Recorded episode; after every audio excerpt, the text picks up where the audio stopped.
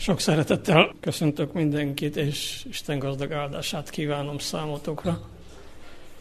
A lapigének egy mesiási proféciát választottam az Ézsaiás könyve, könyv, Ézsaiás profita könyvéből, meg pedig Ézsaiás könyve 9. fejezetéből az 5-től a 7-ig terjedő verseket olvasom. Tehát Ézsaiás könyve 9. fejezet 5-től 7-ig az úgy szerintem nem lesz jó, mert egy gyermek születik nékünk, fia, fiú adatik nékünk, az uralom az ő vállán lesz, és így fogják nevezni, csodálatos, tanácsos, erős Isten, örökkévaló Atya, békesség fejedelme. Uralom a növekedésének és a békének nem lesz vége a Dávid trónján és országában, mert megerősíti és megszilárdítja törvényel és igazsággal mostantól fogva mindörökké. A seregek urának féltő szeretetje viszi véghez. Ezt eddig az íge. Adventet ünnepel a nyugati kereszténység, vagyis a kereszténységnek a nagyobb része. Karácsonyt a fogyasztói társadalom tömegei. Először valami olyat eh, mondok, ami ünneprontásnak tűnhet, vagy tűnik, és utána rátérek a felolvasott ígére, ami, ahogy említettem, egy messiási profécia, és Jézus első eljöveteléről eh, beszél. Olvastam valakinek, egy kereszténynek az írását, aki azt írta, hogy a keresztényeknek is van egy aranyborjújuk, mint a, ahogy a, a hébereknek volt. Egy bálvány, akit az élő Isten helyett imádnak.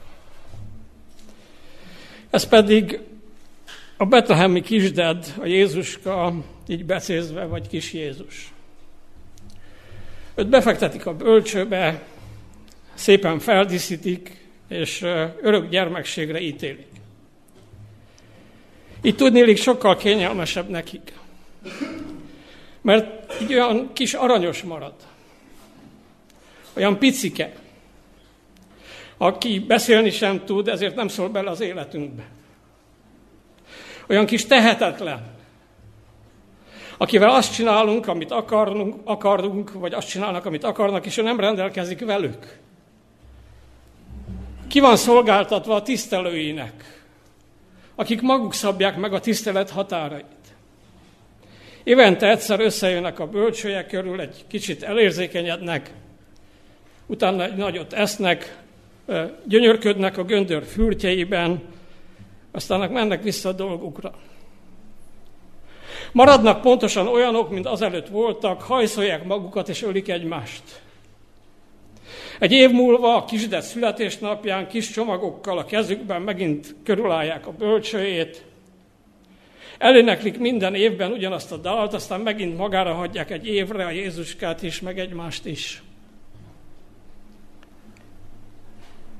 Vajon nincs közel a valósághoz ez a kis ironikus leírás, amit ez az ember fogalmazott meg? Nincs benne sok olyan részlet, ami sajnos jellemző a keresztény adventi ünneplésre. Olyan átéléssel szokták, időnként szoktuk mi is énekelni a Szent Fiú aludjál. És felmerül bennem a kérdés, nem ez sok ember, sok keresztény szívének vágya? Lehet, hogy néha, néha nekünk is. Úgy elaltatni a kisdedet, hogy jövő adventig lehetőleg fel se ébredjen, és ne zavarja az életünket. Hiszen már Jézus születésekor sem volt számára hely, csak egy büdös birkaistálóban.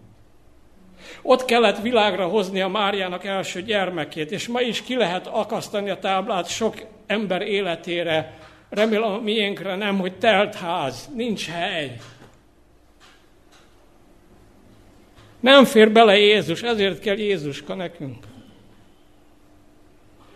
Márpedig a Szentírás egészen másként mutatja be nekünk Jézust, aki az első adventkor úgy jelent meg ezen a földön, hogy örök isteni lénye mellé magára vette emberi természetünket is, hogy segíthessen rajtunk.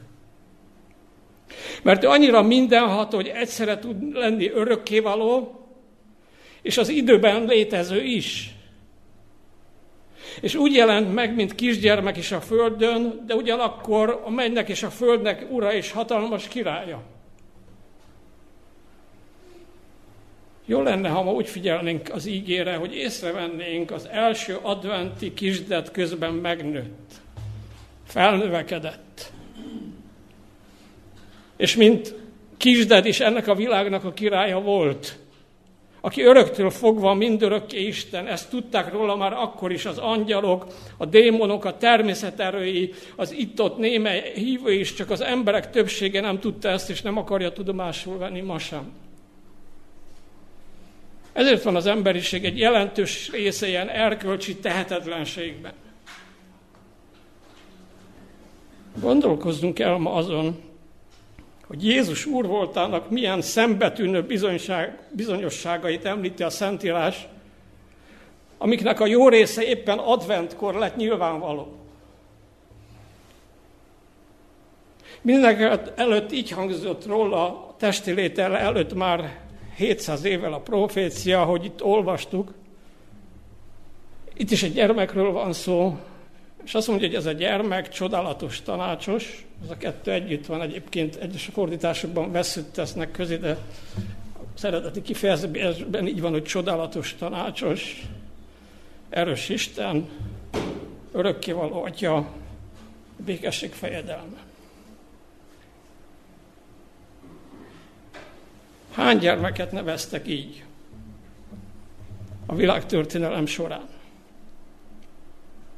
Hányat lehetett méltóképpen a valóságnak megfelelően így nevezni? Csak ezt az egyet, Jézus Krisztust. Aztán az angyalok úgy jelentették be őt földre érkezésének az éjszakáján, a Lukács evangéliumában olvassuk ezt, hogy született néktek az üdvözítő ki az Úr Krisztus a Dávid városában. Ennek a tudatában borultak le előtte a Babilonból Betlehembe érkezett tudós államférfiak, és imádták őt. Istenként imádták őt. És ez a kifejezés van ott a Máté evangéliumában. Ezért volt kénytelen engedni Jézusnak minden később, amikor munkáját megkezdte a természetet hatalmas, természet hatalmas erői, a démonok, a halál ereje is. Egyetlen szavára visszakozott minden, és az történt, amit ő akart.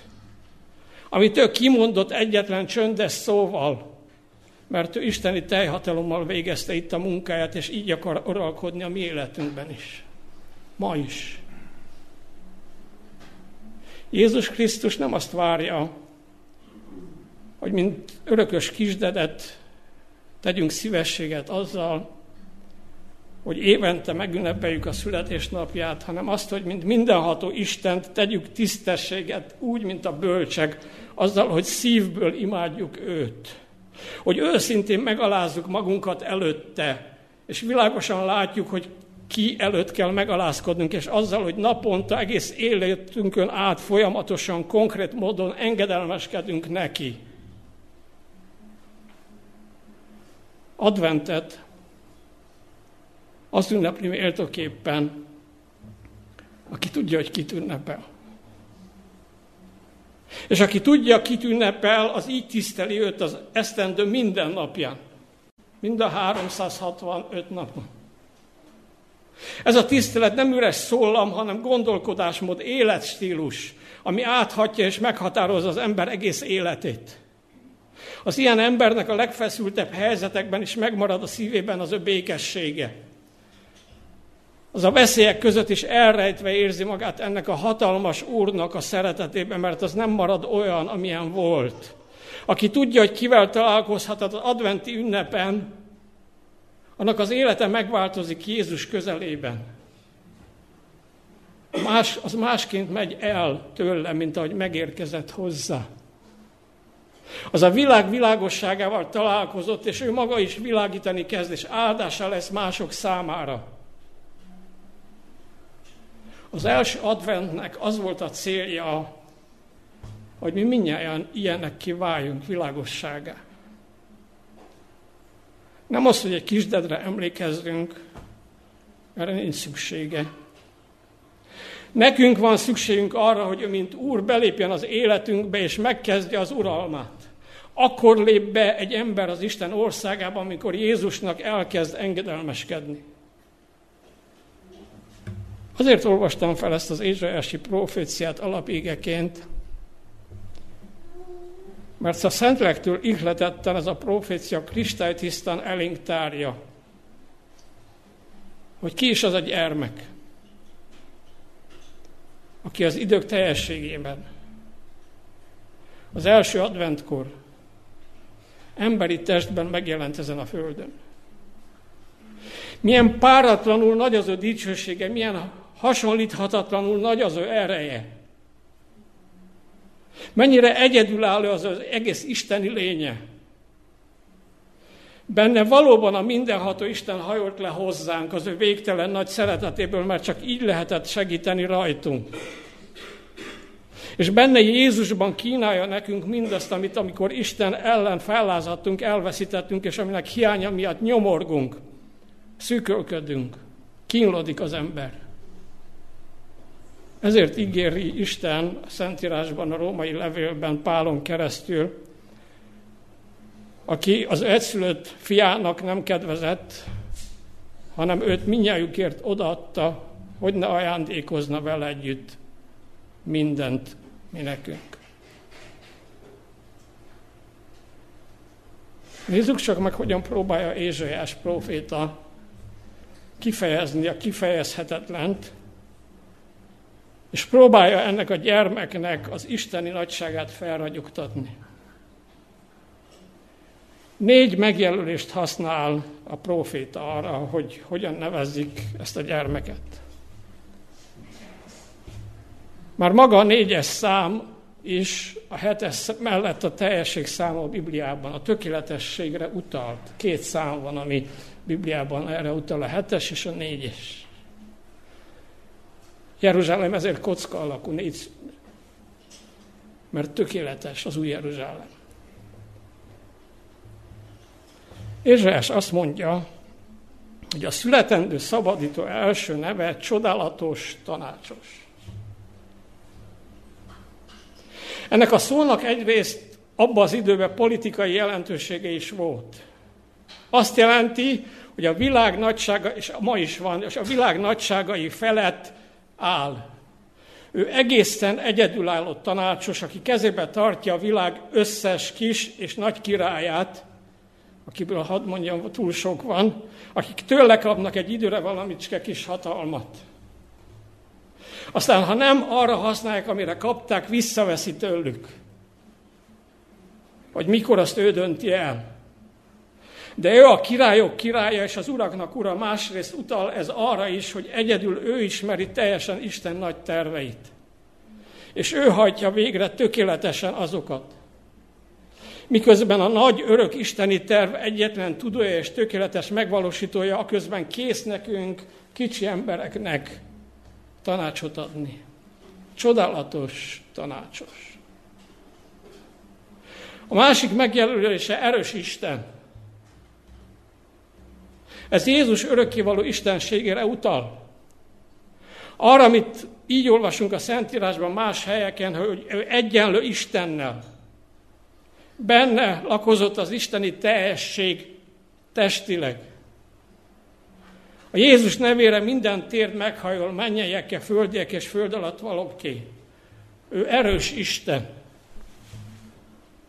Nem egy kisded. A harmadik jelölése, hogy örökkévaló atya. Ez Jézus Krisztus gondoskodó, gondviselő szeretetére, az ő oltalmazó, védő gyöngétségére utal. Olyan atya ő, aki jól tudja, mire van szükségünk, és azt meg is adja nekünk. És a negyedik megjelölése így hangzott, békesség, fejedelme. A Bibliában a békesség, már többször említettem, sokkal többet jelent, mint a háborúság hiánya vagy szüneteltetése. A békesség jelenti a teljes harmóniát, a bőséget, a biztonságot, sőt jelenti az üdvösséget is. Békessége annak van, aki zavartalan közösségre jutott Istennel, aki szereteteljes közösségben él másokkal, és akinek önmagán belül is teljes harmóniája van. Aki nincs önmagával harmóniában, az nincs békességben Istennel sem. Aki nincs az embertársaival békében, az nincs békében Istennel sem. Ez a három összefügg. Ha én békében vagyok Istennel, akkor békében vagyok a környezetemmel és önmagammal is. Békességem akkor van, ha a helyemen vagyok. A dolgomat teszem. Az Isten dicsőítem. Az életem másoknak szolgál, életemmel másoknak szolgálok. Szeretettel. Tudom, hogy mi véget vagyok a világon, és bizonyos vagyok abban, hogy Jézusért örök életem van. Mindezt együtt jelenti a békességet a Biblia nyelvén. Ez a gyermek ezt a békességet kínálja mindazoknak, akik ő benne hisznek, ő benne bíznak. Akik őt befogadják, azok megtapasztalják, hogy ő valóban csodálatos, tanácsos, erős Isten, örökkivaló Atya és békesség fejedelme. Ma is, itt is, most is. Ezért hirdették az angyalok az első karácsony éjszakáján a pásztoroknak, született nektek az üdvözítő, aki az Úr Krisztus a Dávid városában, és így folytatták, ez pedig nektek a jele, hogy találtok egy kisgyermeket bepolyálva feküdni a jászolban. A gyermek a jászolban csak jel, aki túlmutat önmagán arra a nagyságra, akit jelez, magát Istent. A gyermek a jászolban annak a jele, annak a bizonyítéka, hogy ennyire szeret Isten bennünket, hogy ilyen mélyre hajolt le utánunk. Mert ilyen mélyre zuhadtuk, amikor őt elhagytuk. Hogy ennyire erőtlenni lett élet, érettünk, mert mi ilyen tehetetleneké váltunk, mint egy ma született csecsemő. A gyermek a jászolban annak a jele, hogy Isten mindenre kész azért, hogy megmentsen minket. Jézus életet című könyvben azt olvassuk, a dicsőség királya mélyen megalázkodott, amikor eljött földünkre, hogy magára öltse az emberi természetet. Egyszerűek és kedvezőtlenek voltak életkörülményei. Dicsőségét eltakarta, hogy a külsejéből sugárzó fenség ne váljék az érdeklődés középpontjává. Mellőzött minden külső pompát, gazdagság, világi tekinté vagy emberi nagyság nem ment meg egyetlen lelket sem a haláltól. De ugyanakkor Isten is volt. Ennek a tudatában borultak le előtte a bölcsek.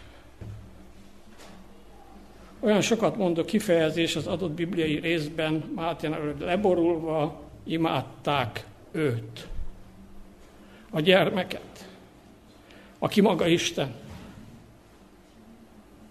Így tiszteljük mi Jézust. Komolyan vesszük-e azt, hogy ő ma is az, aki csodálatos, tanácsos, erős Isten, örökkivaló atya, békesség fejedel. El tudjuk-e képzelni, hogy milyen nagy lehetőség ez számunkra? Hogy van valaki, aki szeret minket. Aki életét adta értünk, és egy csodálatos, tanácsos, erős Isten, örökkivaló Atya, békesség fejedelem. Maga Isten hajolt le hozzánk ő benne.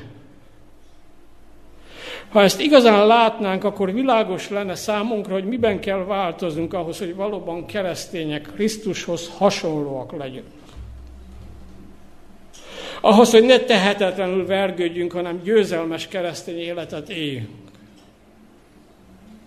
Mert ez egy lehetőség. Most ebből a szempontból röviden vegyük végig még egyszer ezt a négy megjelölést, amit Ézsaiás proféciájában olvastunk. Ha igazán hinnénk, vagy igazán hisszük, hogy ő csodálatos tanácsos, akkor mi következik ebből? Az, hogy tőle kérünk tanácsot, nem? Az az alázat, hogy rászorulok arra, hogy valaki tanácsot adjon. Nem vagyok minden tudó, mert időnként úgy viselkedünk, mintha azok lennénk. Ez bizonyítja az életem, hogy visszanézek, és egy picit becsületes vagyok. Látnom kell, milyen sokszor voltam tanástalan, és minél büszkébben döntöttem, annál rosszabb döntéseket hoztam, talán még szenvedek a következő, ma is szenvedek a következményeik, következményeik miatt, vagy mások szenvednek az én döntésem következményei miatt. Vagyis rászorulok a tanácsra, és ő kész jó tanácsokat adni. Ez egy lehetőség. Van-e annyi alázat bennünk, hogy jövünk Jézushoz újra és újra tanácsot kérni?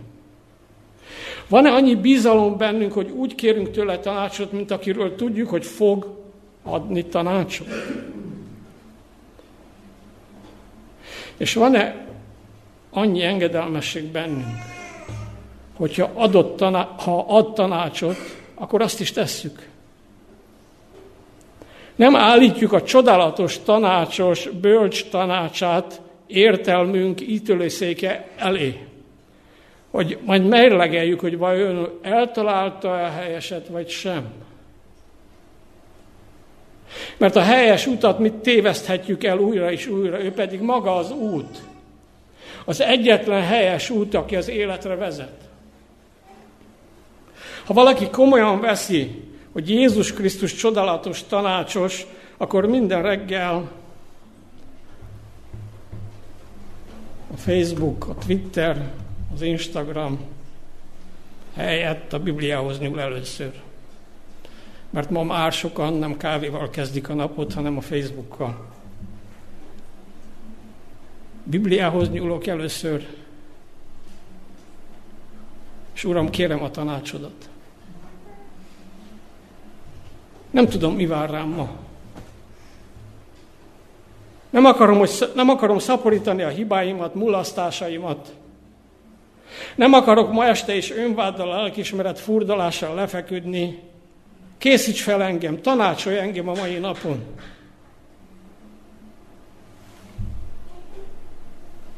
Egyedül csetlünk, botlunk, és ha működik még a lelkismeretünk, megbánjuk, ha már az is sikerült elaltatni a kislet Jézussal együtt, akkor meg észre sem veszük, hogy mit rontottam el, és kinek milyen kárt okoztam. De ha valaki a csodálatos tanácsos tanácsát kéri újra és újra, az ő csodálatosan, az, azt ő csodálatosan átsegíti a nehézségeken, és ad neki olyan felülről való bölcsességet, ami csak tőle származik. Kell nekünk ez a Jézus, aki csodálatos, tanácsos?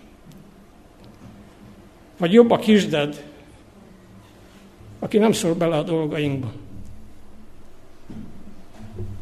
Hisszük-e azt, hogy ő erős Isten? Nagyon sokan vannak ám, akik nem hiszik, hogy Jézus Krisztus öröktől fogva mindörökké Isten. Ha pedig az, akkor legyen számunkra az ő szava parancs, az ő neve szent, és tartsuk nagy-nagy kiváltságnak, hogy ő nem szégyel minket testvéreinek nevezni, ha már valaki befogadta őt. Ha elhiszem, hogy ő erős Isten, akkor naponta a kezébe teszem le az életemet, és engedem, hogy átalakítson engem. Hogy megváltozzak. Ha elhiszem, hogy erős Isten, akkor ha olyan vagyok, mint Péter, aki azonnal szól, de amikor egy kis baj van, megtagadja Jézust, akkor újra és újra arra kérem, hogy ne ez legyek Ha elhiszem, hogy erős Isten, akkor ha mendörgés fia vagyok, mi János, akkor elhiszem, hogy ő a szeretetté tud tenni minket, engem.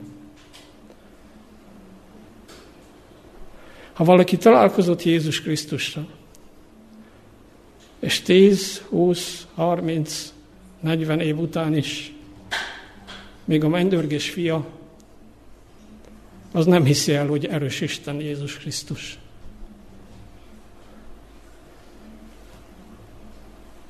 Az apostolok történetében azt olvassuk Jánosról konkrétan, hogy János életében és jellemében megnyilvánuló bizakodó szeretet és önzetlen átadás a keresztény egyháznak felbecsülhetetlen értékű tanítást nyújt.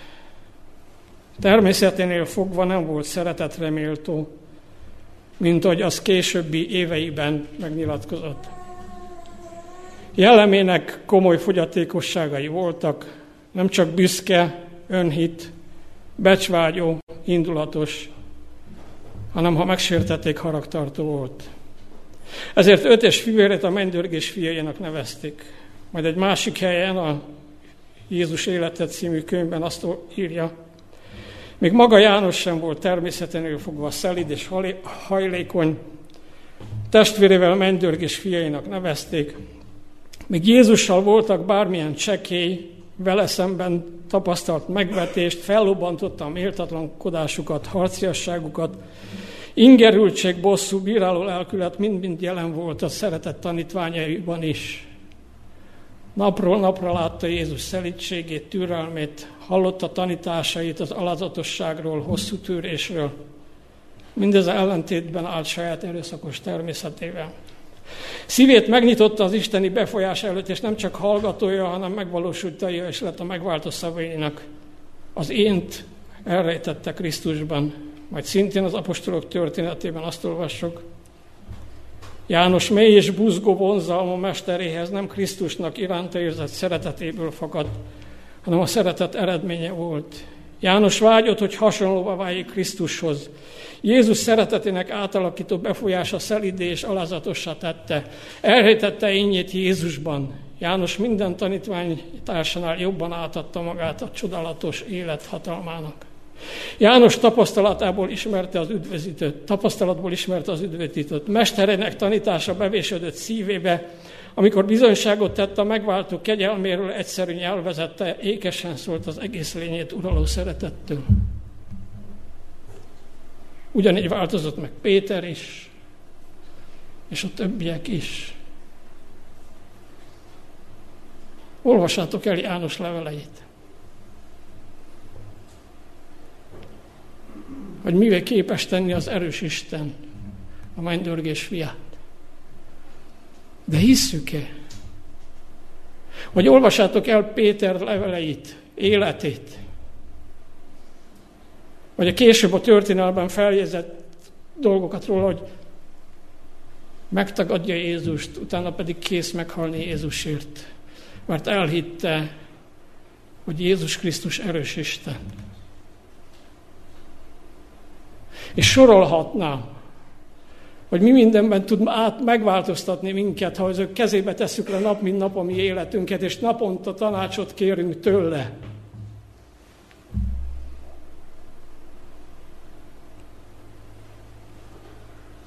Saját magamnak is sokszor felteszem a kérdést, hogy elhiszem-e tényleg, hogy Isten, Jézus Krisztus erős Isten? Hogy miért van az még mindig, hogyha valaki elém bevág a budapesti őrült közlekedésben, akkor valószínű átok zsoltárokat mondok.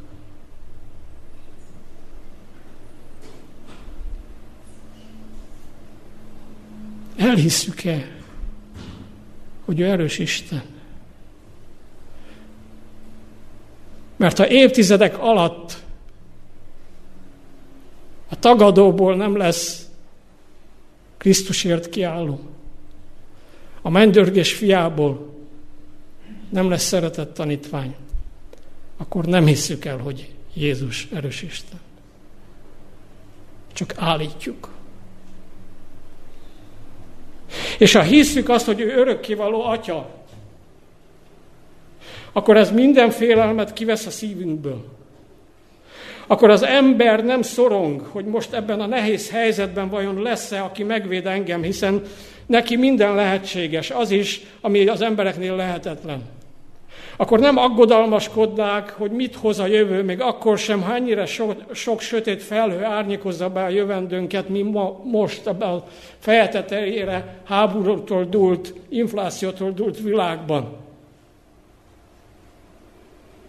Ha valaki komolyan veszi, hogy ő örökkével atya, akkor komolyan kell venni azt is, hogy ő jól tudja, mire van szükségünk. Eddig is többet adott nekünk, mint amire feltétlenül szükségünk volt, és ezután sem fog elfelelkezni rólunk, mert ő hűséges Isten. Vajon hisszük-e igazán, hogy ő a békesség fejedelme? Mert ha igen, akkor békességben vagyok önmagammal és embertársaimmal is. Ez nem azt jelenti, hogy most két napig az ünnepek ideje alatt nem veszekszik otthon az ember, mert karácsony van, vagy halkabban veszekszik, mert otthon vannak a szomszédok, és hátra hallják, hanem azt jelenti, hogy igazán békességünk van Istennek. Vagyis komolyan hittel elfogadtuk az ő bűnbocsájtó kegyelmét. Továbbadtuk ezt másoknak, és szívből megbocsájtottunk mindazoknak, akik megbántottak. Akkor ez azt jelenti, hogy bizonyosak vagyunk abban, hogy Jézusért örök életet adott nekünk Isten, és ez az élet az ő fiában van. És aki a fiú, az az élet. És komolyan vesszük azt, hogy akinek nincs meg az Isten, akiben nincs be az Isten fia, az élet sincs meg abban. Ha hisszük, hogy ő a békesség fejedelme, akkor tőle fogunk el, fogadunk el mindent. A vesztességet, a próbákat, a megaláztatásokat, és hisszük azt rendületlen, hogy azoknak, akik őt szeretik, minden a javukat munkája meg, akkor is, ha valami nagyon nehéz most. Ő a békesség fejedelme, és ő azt akarja, hogy igazán békességünk legyen Istennel, egymással és önmagunkkal. Ha elhisztük, hogy ő a békesség fejedelme, nem mi vagyunk a békételenségek szittói. Kimeríthetetlen gazdagság van ebben, hogy ő csodálatos, tanácsos. Erős Isten. Örökkévaló Atya. Békesség fejedelme.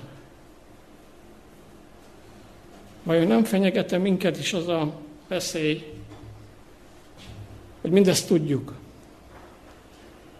Talán rá is bólintunk. Akár még fel is tudjuk mondani, ha kell. Csak éppen adott esetben nem jelent tartást, erőt, reménységet. Mert békesség fejedelmének mondjuk őt, és mégsem élünk úgy, mint akik hozzá tartozunk.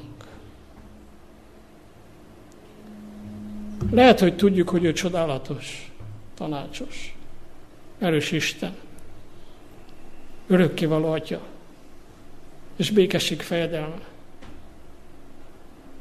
De vajon ez látszik a mi életünkön? Ha igen, akkor erősítsen meg minket ez az ígé. Ha nem, akkor gondolkozzunk el. Isten segítsen minket, hogy bekövetkezik minnyájunk életében az a változás, ami az élő és uralkodó Krisztussal ami megváltónkkal való találkozással mindenkinek az életében bekövetkezik. Hogy nem csak mondjuk, hanem ennek az örök, örömében és a bizonyosságában élünk is. Hogy már nem Jézus tagadó Péterek vagyunk, nem mennydörgés fiai, mint Jakab és János, hanem Istenhez hűséges, szeretett tanítványok, akiknek átalakult az élet. Mert engedték, hogy ez az erős Isten kezébe vegye az életüket. Amen. Mennyei jó atyánk, teremtő és megváltó Istenünk. Te, aki a békesség fejedelme vagy. Te, aki örökkévaló Isten vagy, és gondoskodsz rólunk. Aki erős Isten vagy, és kész vagy megváltoztatni életünket. Aki csodálatos tanácsos vagy, és kész vagy tanácsokat adni nekünk. Urunk, most, amikor elgondolkodtunk Jézus első eljövetelén néhány pillanatra, az első adventen, akkor attól, hogy ez a Izraelsi profécia átjárja az elménket, és elgondolkoztasson minket, hogy valóban ilyennek látjuk-e Jézust, és engedjük, hogy mindez megtörténjen a mi életünkben, mindezt megtegye az életünkben, tanácsot adjon, átalakítson, gondoskodjon rólunk, és békességet adjon nekünk. Vezess majd otthonainkban és az otthoni csendben is. Gondolkodjunk el ezen a Jézus Krisztuson. És engedjük, hogy újra és újra beleszóljon az életünkbe. Ne elaltatni akarjuk őt, vagy lelkismeretünket, hanem engedjük, hogy tegyen bennünk, általunk és rajtunk keresztül. Hogy megváltozzon a mi életünk, és megváltozzon pozitív értelemben a környezetünkben élők élete is. Hogy pozitív hatással legyünk embertársainkra. Nem azért, mert jók és szuperek vagyunk, hanem azért, mert Jézus Krisztus azzá tesz minket. És köszönjük, hogy nem csak első eljöveteléről van, Jézus első eljöveteléről van ígéret a Bibliában, hanem a másodikról is. Ez a mi reménységünk, várunk, várjuk a találkozást, addig is, hát, hogy engedjük, hogy a te, az ő uralma alatt éljük életünket. És hát, hogy minél hamarabb eljön az a pillanat, amikor felemelt fejjel mondhatjuk, Imam Istenünk, ami szabadítunk, akit vártunk, és örökké veled lehessünk. Köszönjük ezt neked, atyánk. Köszönjük a békesség fejedelmet. Amen.